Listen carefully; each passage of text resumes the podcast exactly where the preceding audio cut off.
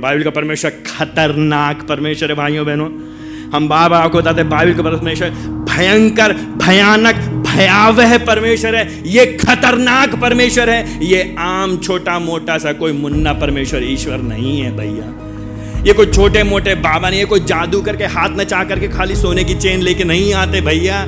ये खाली आम आदमी नहीं है जो जड़ी बूटी मसल के आपको दे देते हैं, आपका पेट का दर्द ठीक हो जाता है। ये संसार के मालिक हैं। ये जीवित परमेश्वर है।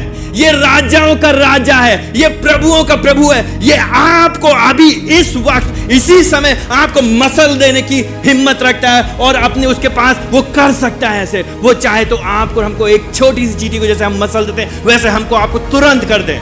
उसकी दया है, उसकी करुणा है, उसका अनुग्रह कि हम सांस ले रहे हैं, उसकी दया है, उसकी करुणा है, उसका अनुग्रह कि हम बार बार उसके वचन को सुन रहे हैं, उसकी करुणा है, उसकी दया है कि उसने हमको बर्बाद नहीं कर दिया, उसकी दया है, उसकी करुणा है कि उसने हमको बचाया यीशु मसीह के द्वारा तो क्यों हम खिलवाड़ करेंगे उसके साथ?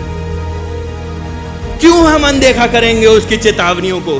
क्यों हम हल्का लेंगे? देखा नहीं क्या हुआ उन इसराइलियों के साथ? देखा नहीं क्या हुआ हमसे पहले दूसरों के साथ? सुना नहीं आपने क्या हुआ उनके साथ? देखा नहीं प्रभु ने क्या किया? जिन्होंने हल्के में लिया उसको उसको प्रभु जी ने बर्बाद कर दिया। प्रभु जी के मुख से अग्नि निकली और उसको चाट कर गई उनको प्रभु जी की अग्नि। प्रभु जी ने बर्बाद कर दी, भस्म हो गए लोग। लोग पृथ्वी के अंदर घुस गए, मर गए, लुट गए। तो हम और आप क्या चीज़ है भाई और बहनों? तो क्यों हल्के मिलेंगे प्रभु को? क्यों डरेंगे संसार से? क्यों भयभीत होंगे लोगों से? क्यों सुनेंगे आप उनकी? क्यों नहीं सुनेंगे आप इसकी? सुनना पड़ता है। क्या बताएँ भैया, सुनना पड़ता है। प्रभु जी के सामने बोलेगा प्रभु जी के सामने बोलेंगे आप ये बात? उसकी आँखों से जब लपलपाती हुई आग के झोंके जब निकल रहे होंगे, उसके मुँह से जब तलवार निकल रही होगी उसके सामने खड़े होकर के हम और आप कहेंगे, क्या बताएँ प्रभु जी, अब क्या बताएँ? सुनना पड़ा था इसकी सुनो। आज आज तुम उसकी आवाज़ सुनो।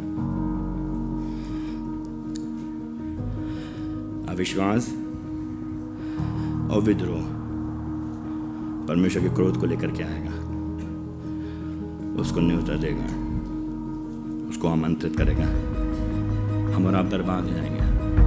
हम और आप प्रवेश नहीं करने पाएँगे उस अनंत आराम में। मत हल्के में लीजिए।